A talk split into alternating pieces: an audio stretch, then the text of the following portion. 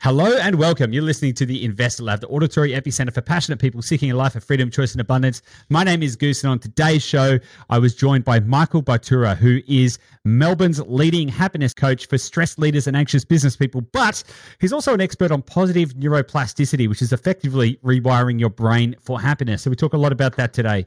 The episode was really great, really insightful, and quite frankly, a lot of fun. And I'm sure that you're going to get a lot out of it, particularly in a day and age where we're so bombarded with like lots of news and negative sentiment in media and all of these other kind of places. It's really important to un- understand how you can be in control of your mind and the way that you perceive the world around you. So, without any further ado, let's get stuck right into it. I can't wait to share this with you, and I'll see you on the inside.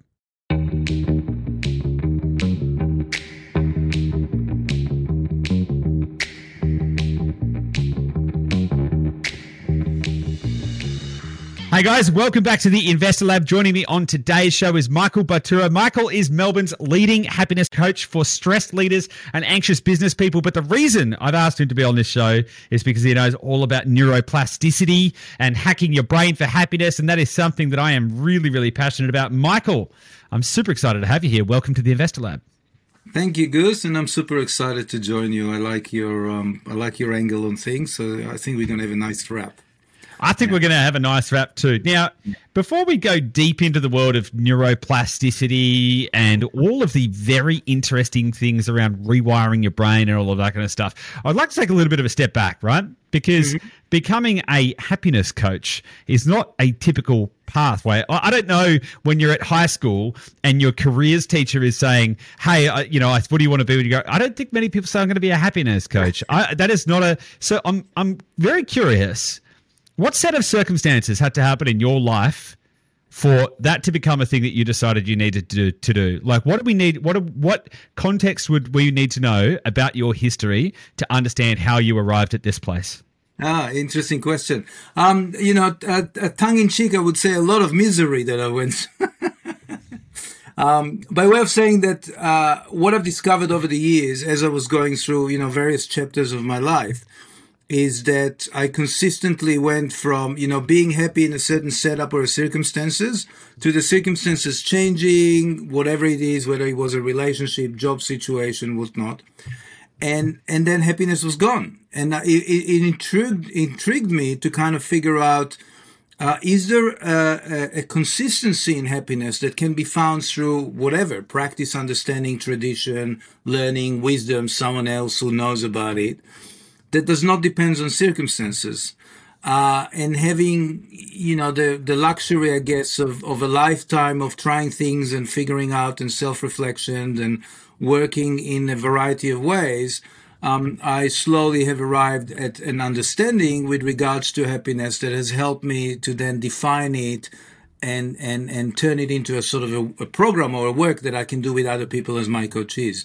So I know I certainly didn't set out to be uh, a happiness coach as such. It's it's just that as I was moving into training and coaching in general, um, I realized that that's probably an interesting edge to work because if you actually think about it, the majority of people when they want to change, want to feel better about themselves, and essentially want to be happy, and yet we usually project our happiness on a specific situation, whether it's circumstances, a person, something that I want to acquire, a, a marker of success in our career, and, and, and et cetera, et cetera. So, so I was looking for that happiness that does not depend on circumstances. Um, and I realized that eventually people will realize, will realize themselves that they cannot get the happiness they're looking for, or at least it's not sustainable. You know, something else will come up. Um, and and that's how it sort of all came together as I was working as a coach and a trainer. I thought that's an interesting sort of pathways to explore. Partly because I was also at the time training in positive neuroplasticity, which we'll explore in more detail. So I won't explain it now, but uh, that sort of went really well hand in hand in terms of why am I ending up calling myself what I do. And what is happiness? Um, you know, there's a lot of there's a lot of research that suggests that that happiness does depend on your circumstances up till a certain point. In other words, if you're hungry, you're hungry. It's very hard to be happy when you're hungry, right? So there's a certain level of of uh, income even in the research that suggests that if you get more of it you'll be generally feeling more content right and you can divide happiness to what you would think about is more of a decadent happiness which depends on circumstances uh, and happiness that it's just a state. It's an inner state of, of, of being.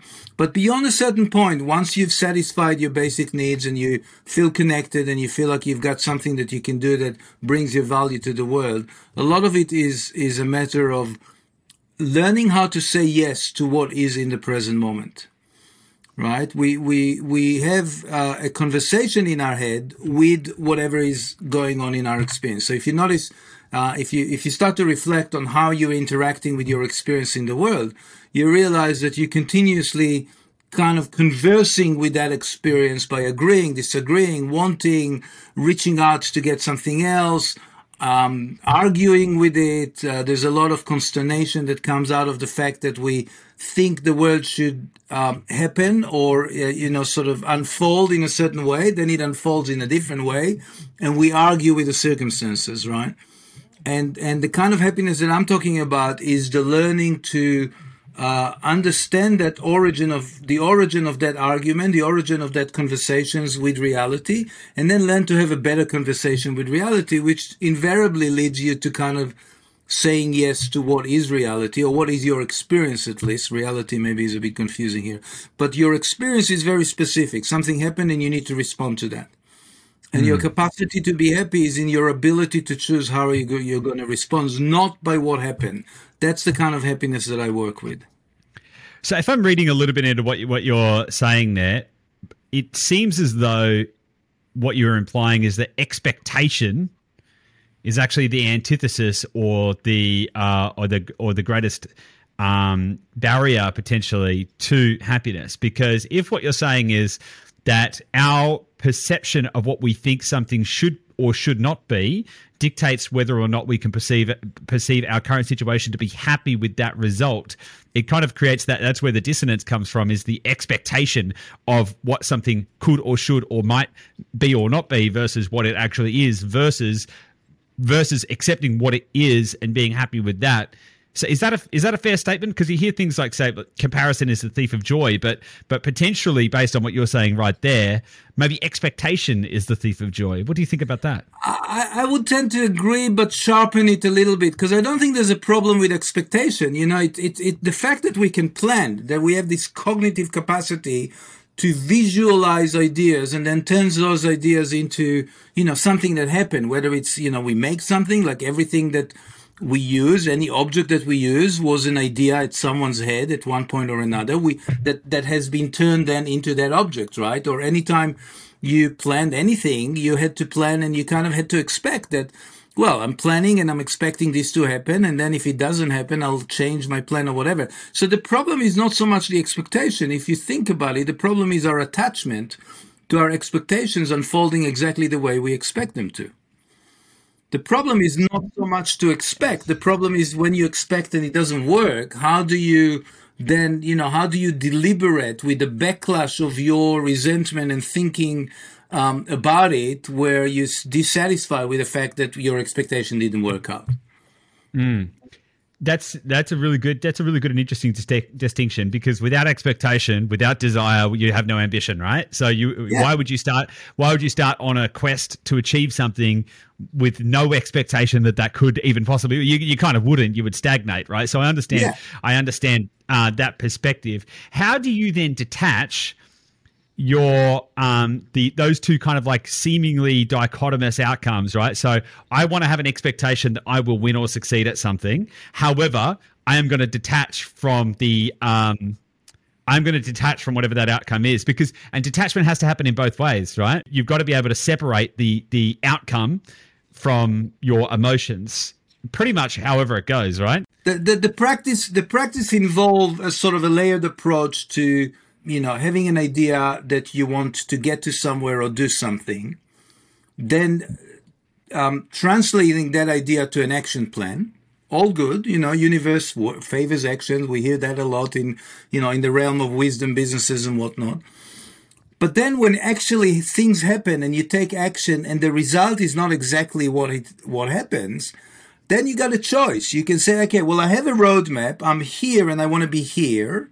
And I find myself in a, you know, I'm in point A and I want to be in point B. Now I find myself in point C.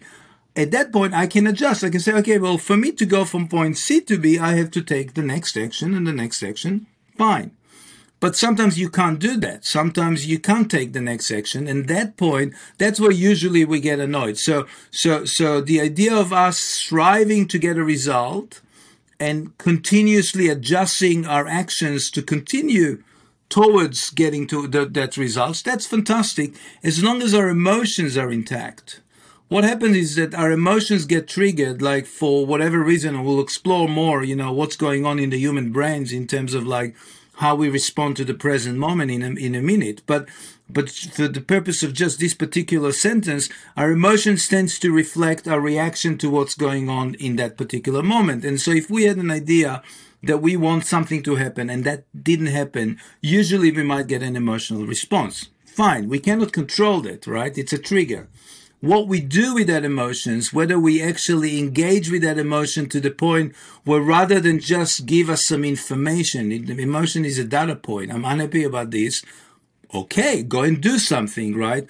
But if it's, I'm unhappy about this and now I'm going to be really annoyed and grumpy and I'm going to kind of argue and yell and, you know, sort of like, why does the universe do this to me? I have no power here. When you go into that conversations, what you do is you actually turn an emotion that was just a response, a, almost like a biochemical uh, cascade of stuff that's going in the body to kind of bring you back into balance and you turn it into a, a, a, sort of another third form where you're arguing with what's going on. And that's the part that you want to learn to contain.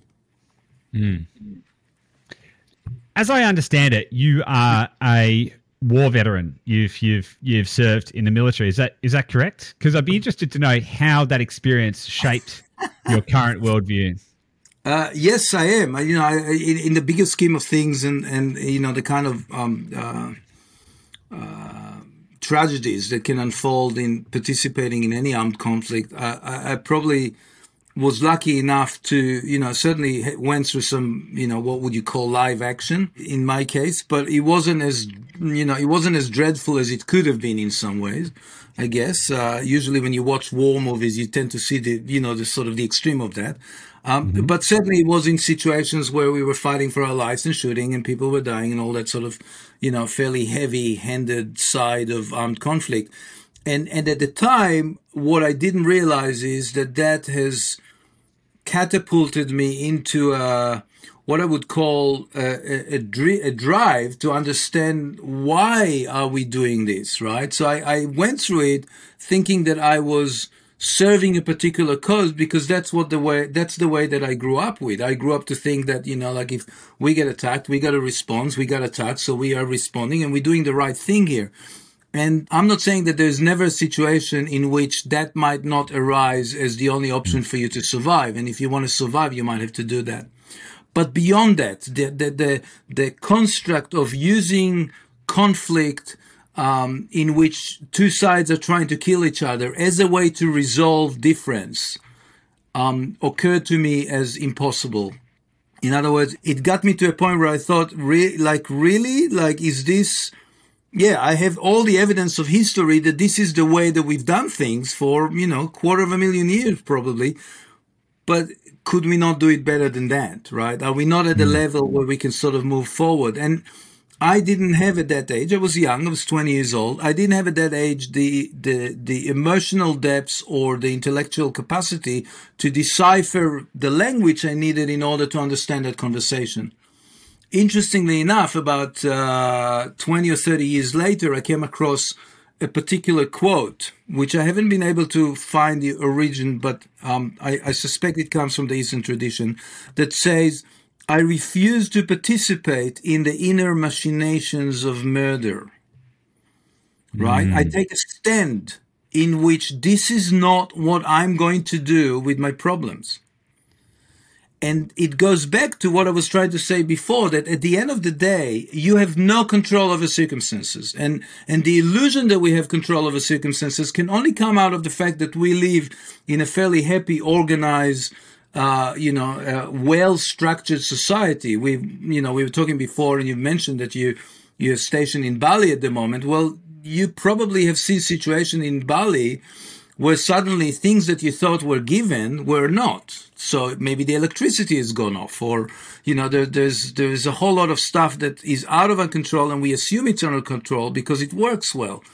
If anything, one of the could you call it the upsides of us trying to deal globally with a pandemic is maybe some collective understanding that we're not in control.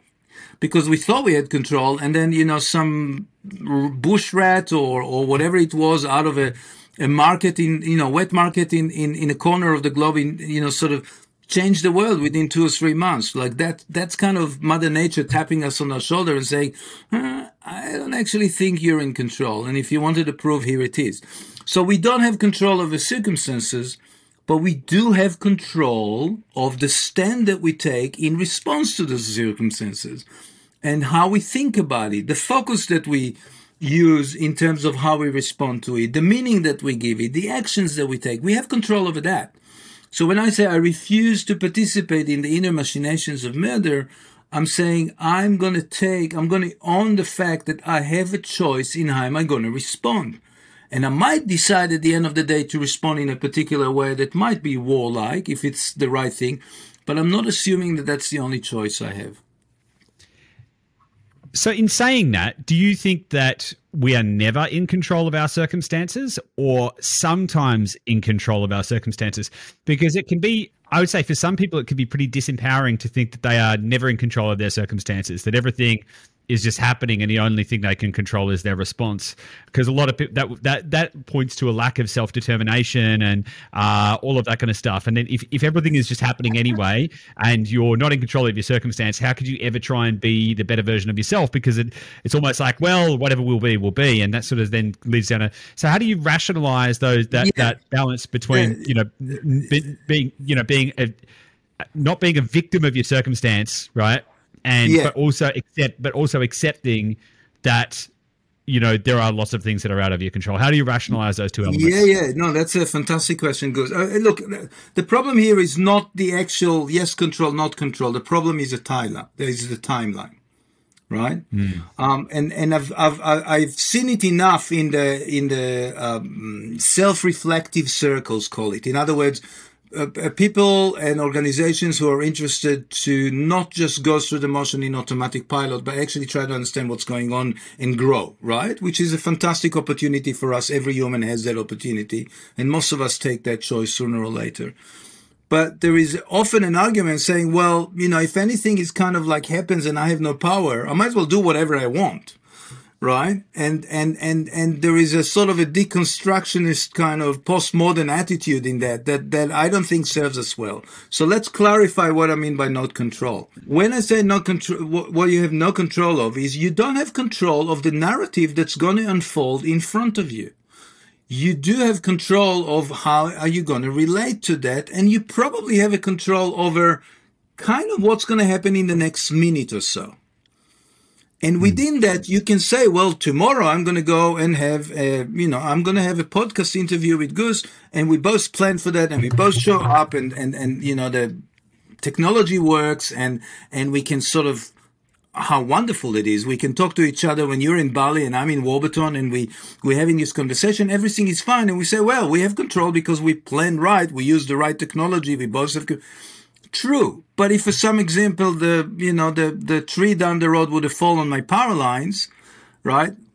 We wouldn't have these these conversations. So it, there is a seeming control when the system is well adjusted and works well enough until it doesn't and and we have no idea when we step outside our door in the morning and get into the car or go on the bus or go for a walk or get on our bikes or whatever we have no idea whether we're going to come back or not. There is no way for us to control that. There's a way for us to mitigate the chances of something happening in the way of that in the way of our plan. And if we plan well we actually pretty good at kind of having control.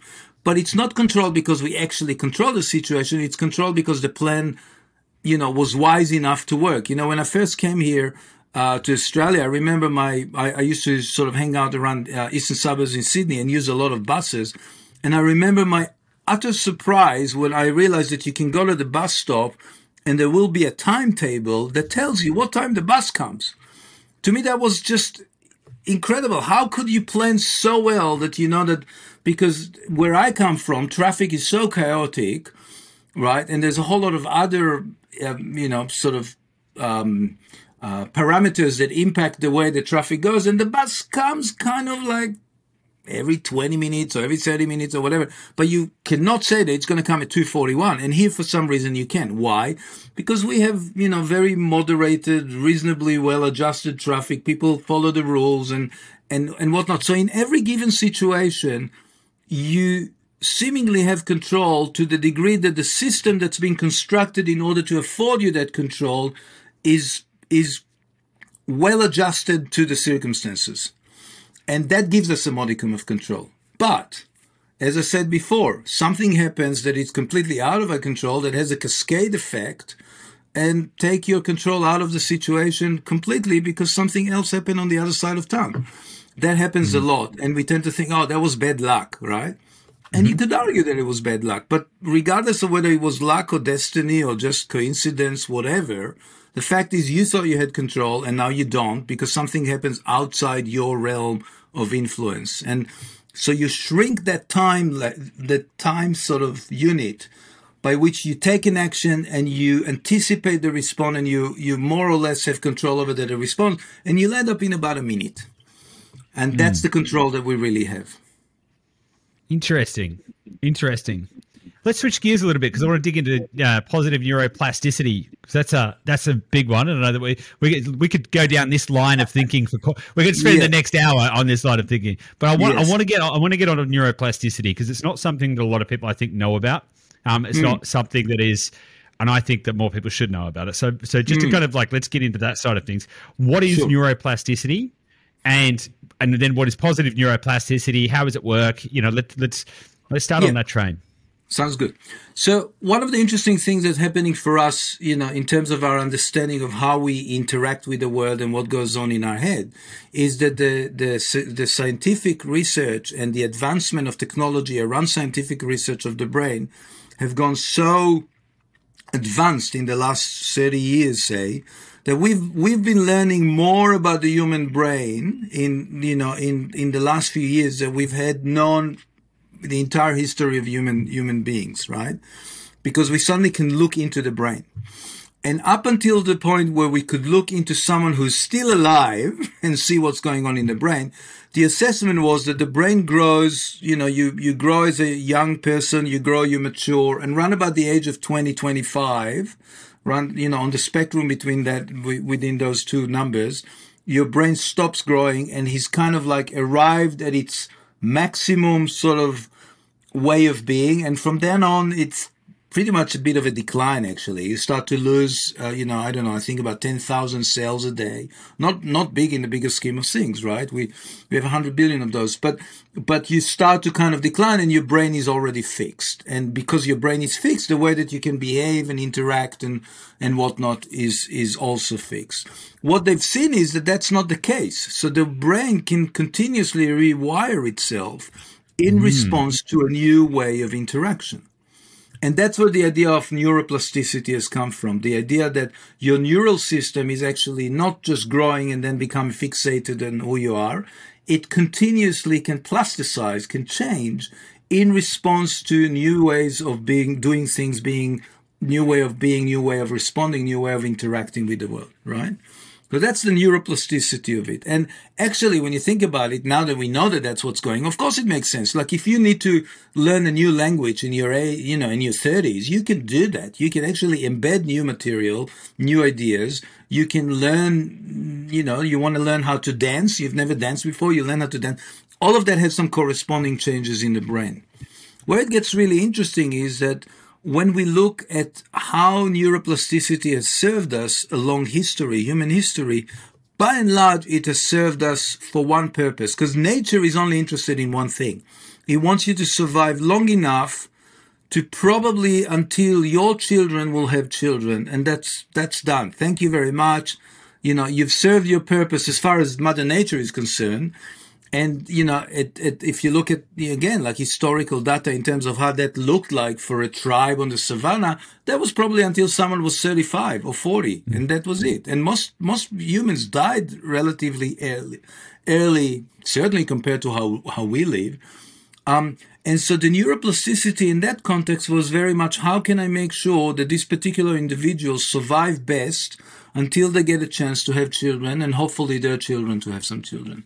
That's it. Mm-hmm. And and and that leaves us with a very uh, tragic, I would say, legacy in the sense that the brain learned to favor embedding and and and integrating uh, survival input uh, because that was crucial for you.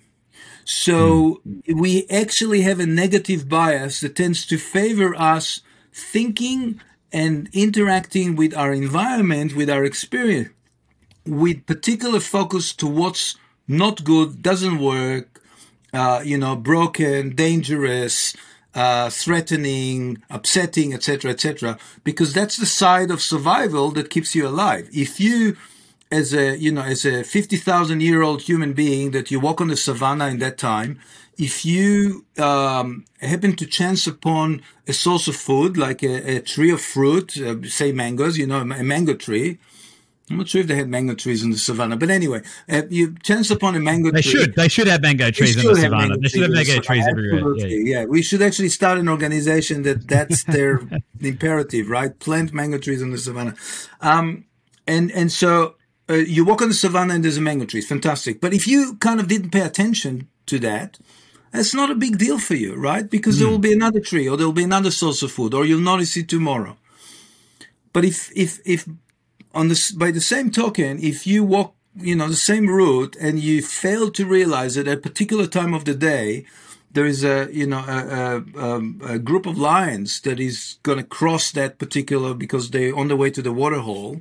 Um, you'll never eat any mangoes in your life anymore. So mm. from nature's point of view, your brain is more interested in what's going to go wrong and what's broken and what's threatening and what doesn't feel good uh, then it is interested in the good stuff.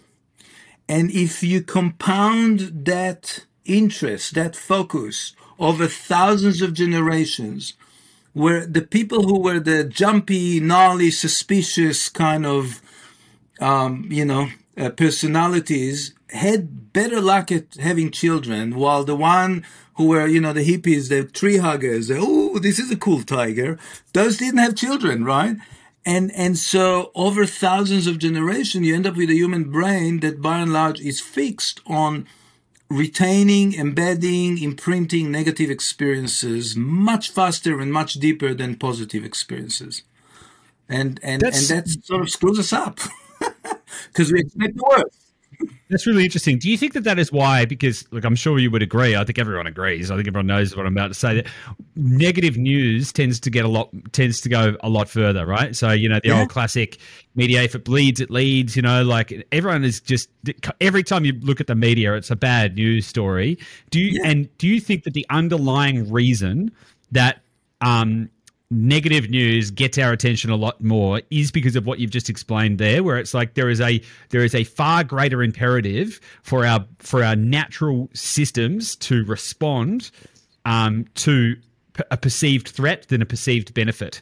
Because if it was good news, you'd be like, yeah, well, that's cool. To your point, like the mango tree in the savannah, if you walk past it, hey, it's all good. Maybe there's another mango. Hey, it's all good. If it's a tiger, ah, I'm going to die. Better pay a lot of attention to that do you think that that's do you think that is like interrelated because a lot of the things that i see with a lot of people lately and particularly in the current environment is they're so emotionally um, highly strung because of the mm. consistent barrage of negative, you know, world's going to end, this is going to crash, war here, you know, inflation yeah. this, interest rates this, property market this, yada yada yada. It's just got people into this heightened state of distress, effectively. Yeah. Do you think that's yeah. related to that?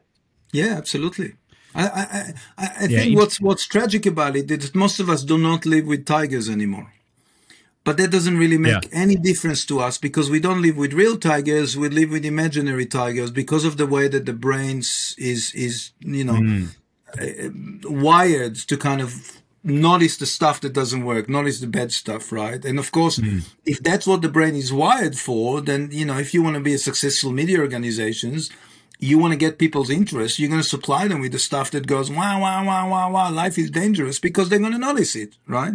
Yep. And it doesn't serve us well. Now, like if you took children and you stopped them from doing that and you allowed them to, you know, just grow up in a sort of a positive environment that doesn't, doesn't elaborate on the difficult stuff that life happens, I'm not sure that that will serve them the best because sooner or later, right? They will have to contend with the fact that, you know, life can be tough at times. All of us experience it.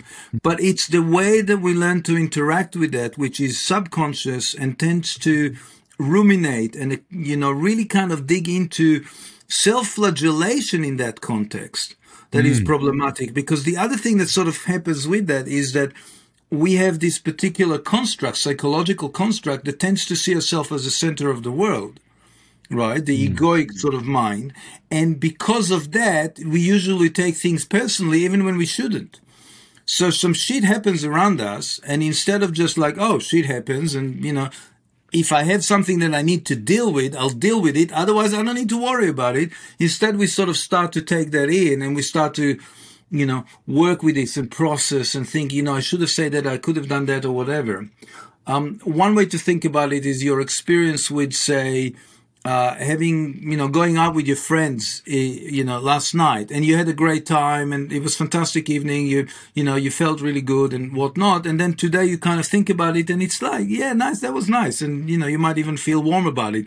But it's not actually going to play a lot of bandwidth in your inner conversations you know that ongoing voice that just comments on everything that's going on throughout the day. But if you have a shitty time if you got into an argument with one of your friends what are you doing for the next two days in your head? Mm. Right? You keep having minor variations of the same argument over and over again. And if you think about it, a lot of those variations try to lead to a point where you feel justified about being right about what's happened and you piss off with them, right? And so, so that tendency, that ruminating tendency to take something that might be let's say negative in the sense that it was you know it was impactful in a way that wasn't ple- uh, pleasant or was um, disfavorable for your you know for your interaction with someone and you take that and then you just on and on and on chew on it that's definitely part of that that tendency to be worried about what's going to go wrong rather than what's going to go right. Mm. and that's what positive neuroplasticity tried to change. That's so interesting it's so interesting, particularly in a in a more di- in a more digital context, right? Because a lot of people mm. are less connected, and so we run a uh, our, our business is 100 um, percent distributed. So we don't, you know, we've got team all over the place, and so we're mostly communicating virtually, which is like messages and, and stuff yeah. like that and the context can be so misconstrued, right? So you can have neutral somebody p- presenting a neutral reference piece of information, which can be perceived as a negative reference piece of information, and then you can create all of this dissonance between the reality and the emotion, and then you play those through in your mind, and so Absolutely. yeah, so it's really really yeah, fascinating. Yeah, yeah, so yeah. Okay, so if neuroplasticity is at its core the ability to rewire our brain, that's effectively mm. what we're saying. The ability to yeah. the ability to manipulate and mold and uh, and create that malleability in our own brain to achieve more, do it, do the things that we want to do. What are some what are some ways that we can start to rewire our brain to find more happiness? Because if what we've currently got is wiring that says look out for everything that's potentially dangerous or potentially stressful or might damage your relationships or damage your future or your finances or your health or your happiness mm. or whatever and we're on high alert that means that we have wired ourselves in a certain way or have been because of the environment that we've been a part of we have mm. become wired in a certain way now, to your point, I don't think it's good to be wired in a completely unrealistically optimistic way because then that's not going to serve you either. But how mm. can we how can we actually start to deliberately and purposefully rewire our brains to seek and find and identify more happiness at, to at least put that negative bias into balance? Because if we had it's good to have some reference for okay this could be a risk because you need that but then how do we start to then rewire our brain for more happiness? How do we start to do that yeah, no, that's that's exactly the core of the work. So a lot of a lot of the work that I do is based on on, on research and application developed in this particular model by uh, by a teacher named Rick Hanson, who's based in the U.S. and does this beautiful kind of amalgamation of of his knowledge and research, or you know, neuroscience, uh, his understanding of psychology, and his practice of mindfulness-based applications. Um, and and he and he brought all that together uh, into this model called positive neuroplasticity. And and and what he points out to is this idea that you, you know if you think about the average number of thoughts that each one of us have, and if you you know if you go and research the data, there's various suggestions of that number, right? So, so you, some people say it's around 60,000, uh, uh, you know, sort of thoughts a day. Other people say it's around 20,000, but it's thousands and thousands of thoughts any day, right? Or maybe 20,000 where they kind of replace each other, but you might mull over a specific way of thinking about something. Doesn't matter. Thousands of thoughts. What you find is that by default, if we're unconscious and not pay attention, about 80% of those tend to be negative in some way. So we spend 80% of our time in some way feeling or thinking miserable about something in our life. And that doesn't mean that it's like the, the you know, the sky are falling and we shattered. But it's the kind of thought that we say, oh, you know, that was silly, you stupid. You say to yourself stuff, or you look at someone and you feeling negative about what they do and you judge them negatively. We do a lot of that, right? And the beauty of positive neuroplasticity is that it says, you don't actually have to go, you know, from the Luna Park to the movies, to the best restaurants, to, you know, like you don't have to take peak positive experiences continuously to rewire your brain. You just have to pay attention to all the amazing experiences that we have on a daily basis, which might be low in terms of like how amazing they are, but actually still pleasant and positive and encouraging. And, you know, like we great, we have a great life. And so, you know, like, can you put your feet on the ground for three minutes or four minutes and really feel the grass underneath your foot and how wonderful it feels, you know? Or it doesn't even have to be the grass, you can do it on your carpet. Or if you have a nice wooden floor, like just appreciate the nice texture that we come into contact. Or when you open the hot water system and there's hot water coming through, the fact that water is coming into your house to start with, right? Like there's there's mm. you know 900 million people on the planet that don't even have access to clean water for drinking, and we've got taps. You know, I've got like I've got I've got three toilets in my house. You know, it's like yeah, it's insane how comfortable we are and how we take that for granted.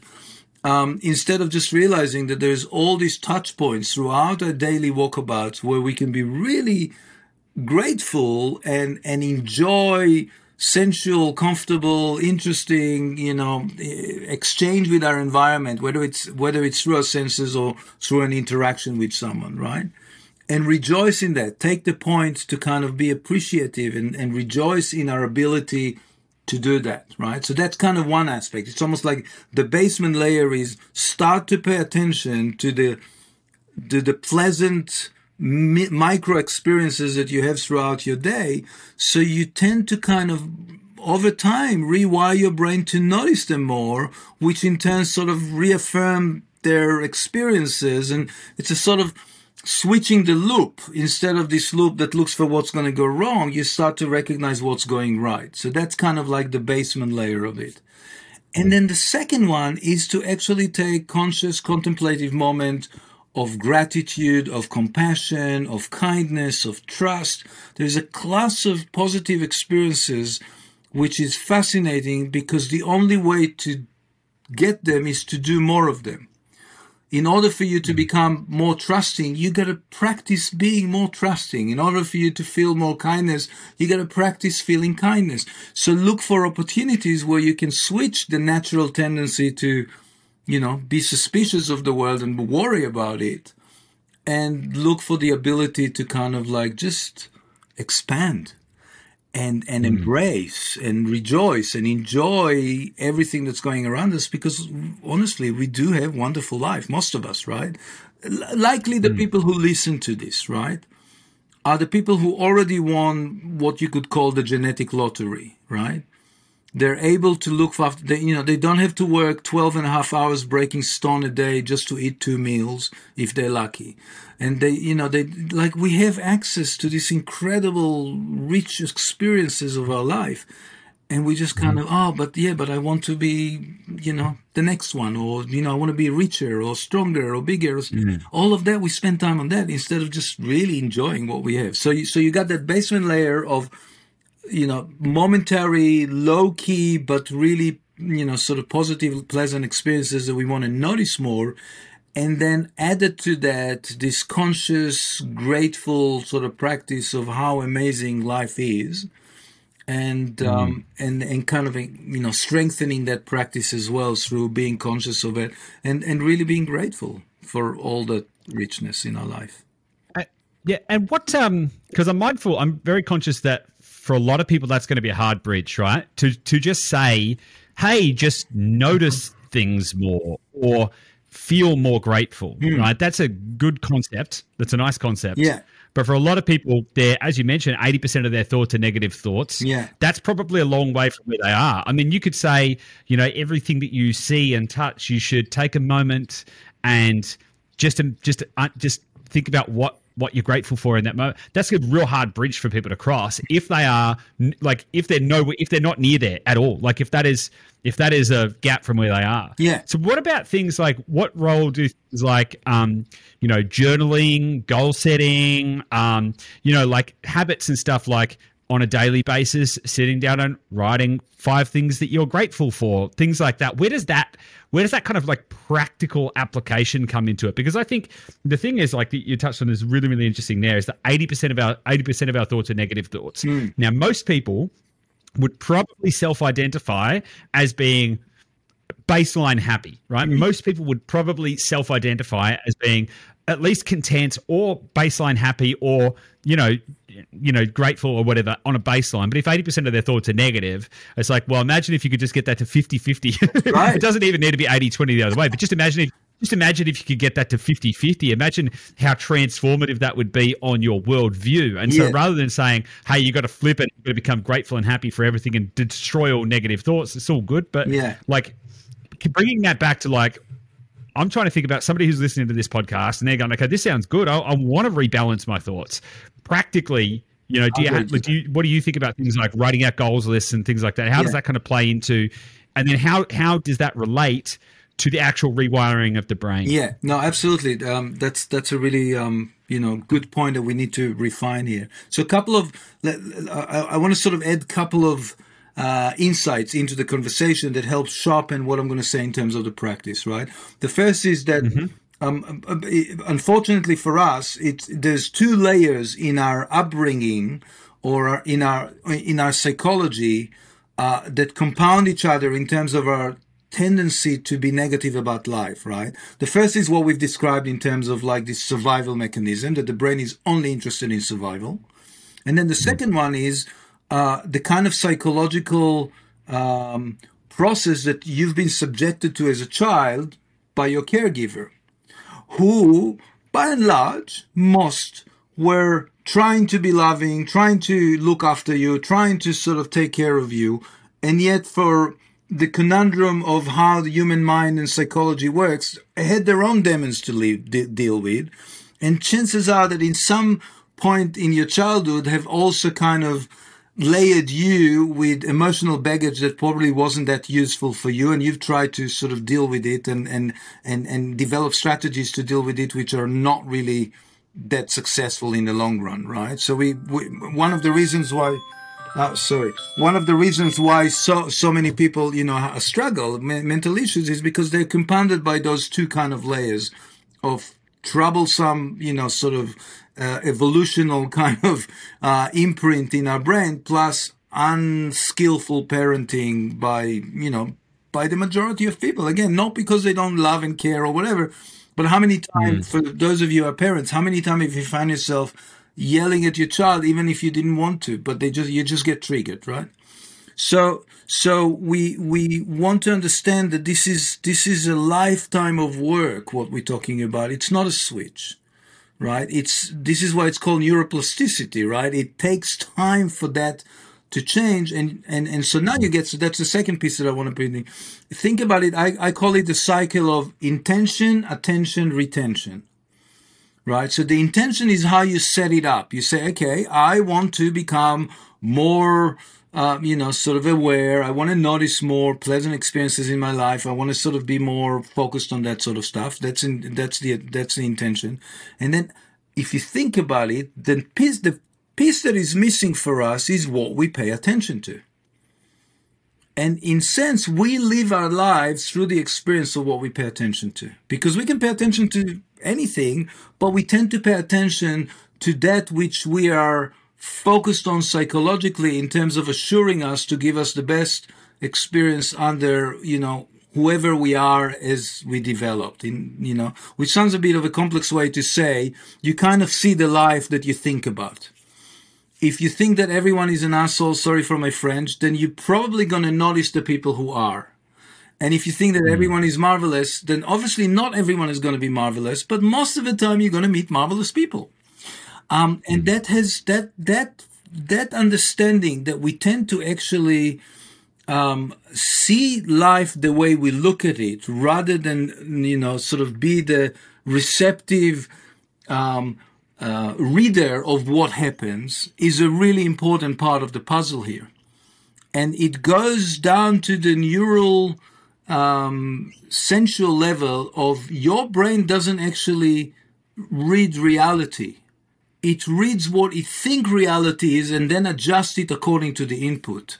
And so you tend to project what you think you're going to see on the world and then validate what you think in noticing, paying attention to the pieces that validates your thinking, right? Mm. And so what do we, we need to do here? We need to say, okay, how do I develop, how do I develop my intention? And that could be the journaling the you know like I, I, would choose specific time in which i'm paying attention in a positive way to what's going on right mm-hmm. so setting up the intention setting up some practices that allow you to start paying attention to what's going on in a new way mm-hmm. and finally turning it into a regular enough process and practice that becomes retention through the neuroplasticity sort of impact of it right um, there's a guy called Robert Kegan. I think he's, I think he's out of MIT. He's amazing sort of you know psychological sort of um, in the psychological realm a teacher, and and he he gives a very interesting. Uh, analogy to where we miss the trick in terms of how we interact in the world. And and and the way that he, he uh, explained it, he says, imagine that you're driving a car and you're looking at the road. What do you think you're interacting with, or what do you think you're responding to? Hopefully what you see on the road. But while you do that, you're continuously all the time looking through something that you don't even notice is there. And that is your windscreen. You don't pay attention mm-hmm. to the windscreen unless, you know, you get a big splat of some bug or whatever. But by and large, you don't pay attention to the screen because you're looking through that windscreen onto the road and interacting with the road. Your personality, the way you think about the world, the way you see the world is your windscreen you will not be able to see the stuff. It's very hard for the brain to see the stuff that doesn't fit in with our already preconditioned pieces. Uh, and we want to learn to kind of notice the screen more by setting ourselves practices by which we tend to suddenly become aware and conscious of a negative way of reacting to someone. So Goose rings me up and say, "Hey, Michael." Um, you know, like I'm sorry, but I won't be able to to do the interview today. And if I'm wired that way, I will take that into the corner of, oh, you know, like like people always let me down. I, I make arrangement and then they let me down because that's what I'm used to think about the world, and I will see it this way. Where if my pay my attention to pay my intention is to pay you know, to pay more respect and attention to what things things happen and expect expect less from the world to be exactly the way I think it. Goose might ring me up and say, and I said, oh, okay, shit happens. What to do? Let's re. And now I, I don't have an argument with what's going on. I can't change the fact that you need to, you know, you want to change our arrangement. So what's the point of arguing with? And opening that space in between what happens and the way that we react, there is a space there that allows mm. us to choose a reaction and that's the kind of capacity that we want. When you this is a long way of answering your question but it is an important point that i want to sort of elaborate how to get there. Look for opportunities where instead of a, you know a, a, a trigger and your thought reactions being an unconscious automatic process that is based on the way you look at the world, your windscreen, look for opportunities where you start to recognize what's going on in your head and then see if you just bring a little bit of space and ask yourself, okay, is this the best way to respond? What would be a better way to respond? Because here mm. is what's fascinating, and that is that underneath all that deliberation around, you know, like we have a negative brain that is our our human heart, our in our our um, our inherent default state of being when it's not psychologically damaged or driven by survival is actually good. It's actually mm. meant to be um, beautifully engaged and happy and interested in the world around us. And you can see that in babies that are being taken care of. Like uh, Michael Neill is, is, another coach working out of the States. He says babies don't need psychological treatments, right? It's only until we screwed up with psychology that they need to start to get that. So find that um, ancient, uh, open, expanded, interested, non reactive space inside you and see if you can start to look at the world through that. And mm. you hmm. don't need a lot uh, more than an intention and setting up few practices that allow you to raise the bar on your attention in those to start flipping the wheel on that. Mm. Yeah, I love that. Yeah, and I love the I love the reference of like you know the the space that happens in between stimulus and response. The Vic, Viktor Frankl quote, I think it is, Correct. between stimulus and response between stimulus and response, there is a space. In that space is our power to choose our response. In our response lies our growth and our freedom, which is really, really interesting, that's, right? So suffering is a choice, happiness right. is a choice, yeah, all of that kind of stuff. So yeah, that is the core. that is the core of what I was trying to say, and and and uh, just to elaborate how um, poignant that point is. This is a guy for for anyone who hasn't sort of come across Viktor mm. Frankl. This is a guy who developed that insight and that practice and observation inside a concentration camp. Yeah. Uh, which you couldn't find a more extreme example by which you have no control about anything. Right? Yeah. And yet he realized that even when you have no control about anything outside you, this is the circumstances again, we have no control of circumstances. The last thing that we do have control is what is our relationship with the fact that we have no control about anything and he indeed mm-hmm. called it the last of the human freedoms. Mm. Yeah, it's really interesting, isn't it? Because like on a on a deeper on a deeper deeper level, right? You know, on a kind of like quantum level, our real our thoughts become our reality, and our beliefs become our reality. And to your point, you know, what you focus on mm. is what you tend to see in the world, but on a yes. deeper level, it is also what we what we genuinely scientifically manifest and create, right? Yeah. So so this thoughts, feelings, emotions, and beliefs that we have literally um, shape the entire world around us. And so, therefore, the the space between the stimulus and response is the moment at which we get to choose what the outcome is. And like anyone anyone who's ever read a Choose Your Own Adventure book, they were pretty popular when I was growing up. Mm. It is one of those things. It's like a thing happens, and then you get to decide mm. how you want um, the reality to be after that, which is crazy because then you literally get to just you get to go okay do i want to choose door a door b or door c mm. at every single time you get now it's a very hard thing to do. I can say I can tell you from experience. I have been emotionally triggered today, mm. and and and I've been like, oh my god, and I've been dealing with this kind of like uh, inattention. But then even just going through this conversation, I'm like, oh yeah, I get to choose how I respond to that. Yeah. I get to choose whether I want this to be a good, good, bad, or neutral, effectively, and and what pathway. Um, how do I want that to to be? So yeah, I think that's really, really, really awesome. Yeah, what's beautiful and fascinating about it that even even the process of learning to catch yourself, how you pay attention to someone, is also subjected mm. to neuroplasticity. Right? And you have the capacity to kind of turn that light on simply by wanting to turn that light on.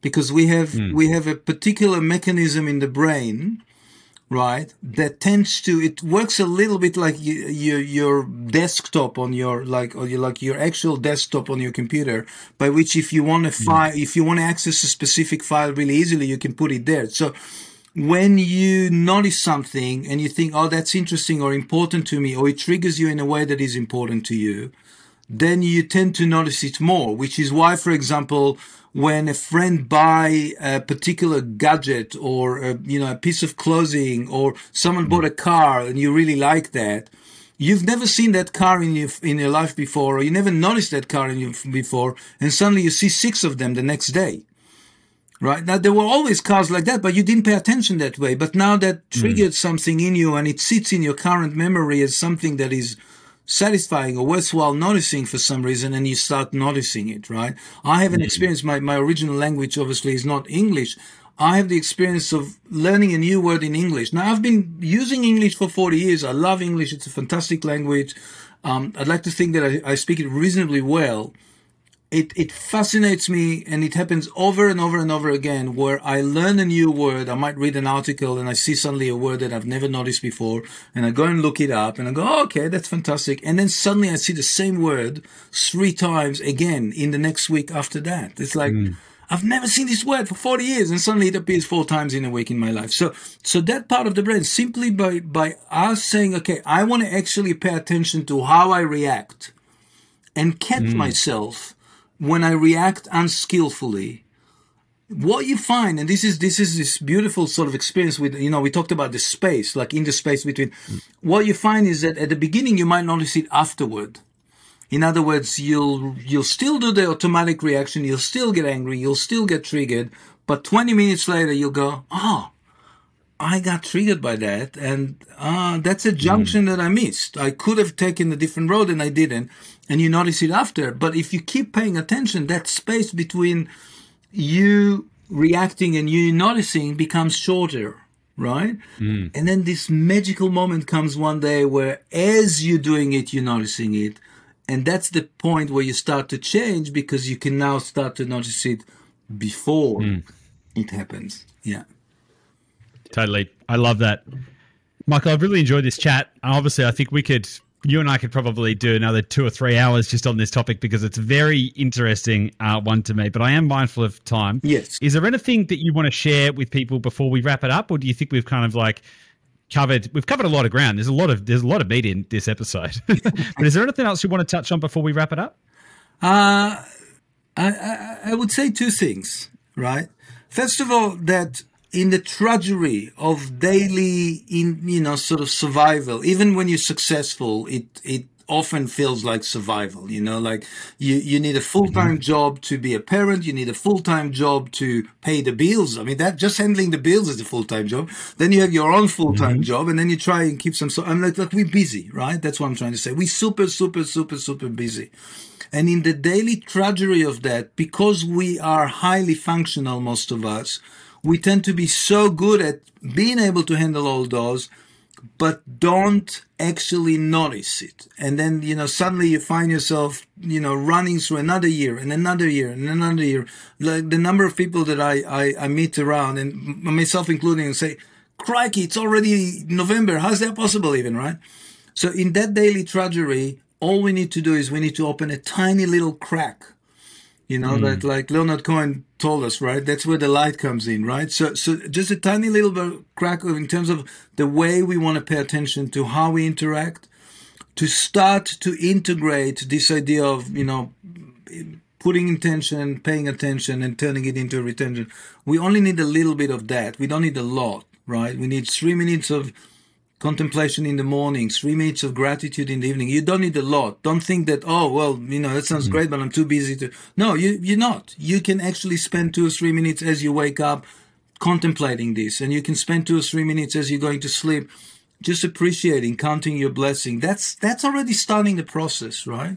So that's one thing. Please don't think that it's a big ominous thing. It's a lifelong mm. process, mm. but it is where you have a choice. Do you want to enjoy do you want to have a life that's worth living where you're kind of interacting from your your you know your wellness of of of of, of being or do you want to sort of interact from your survival that's that's a choice that you need to consciously make and the second thing is and i think uh, most people who i hope most people who will um, um, who will um, listen to this will appreciate. We're actually at a really, really crucial point in our evolution because we've never been in a situation where the impact of the decisions that we make uh, in between ourselves, amongst ourselves, for ourselves, for others, is going to be so critical that we, you know, we might be dinosaurs 2.0 in 100 years or not.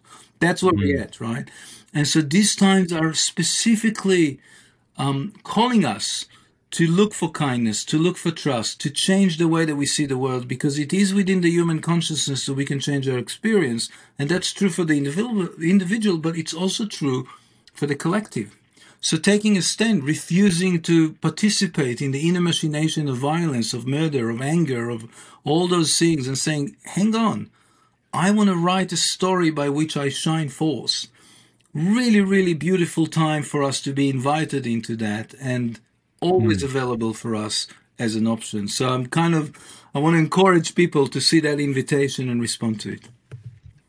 Love that, love that. And if people want to um, find you, if you if you if if people want to reach out to you, if they just want to find you in general or connect with you, where should they do that? Uh, a couple of good ways. Uh, I'm on Instagram, uh, positive neuroplasticity, which is a bit of a mouthful, but you can figure out how to spell it if you look it up.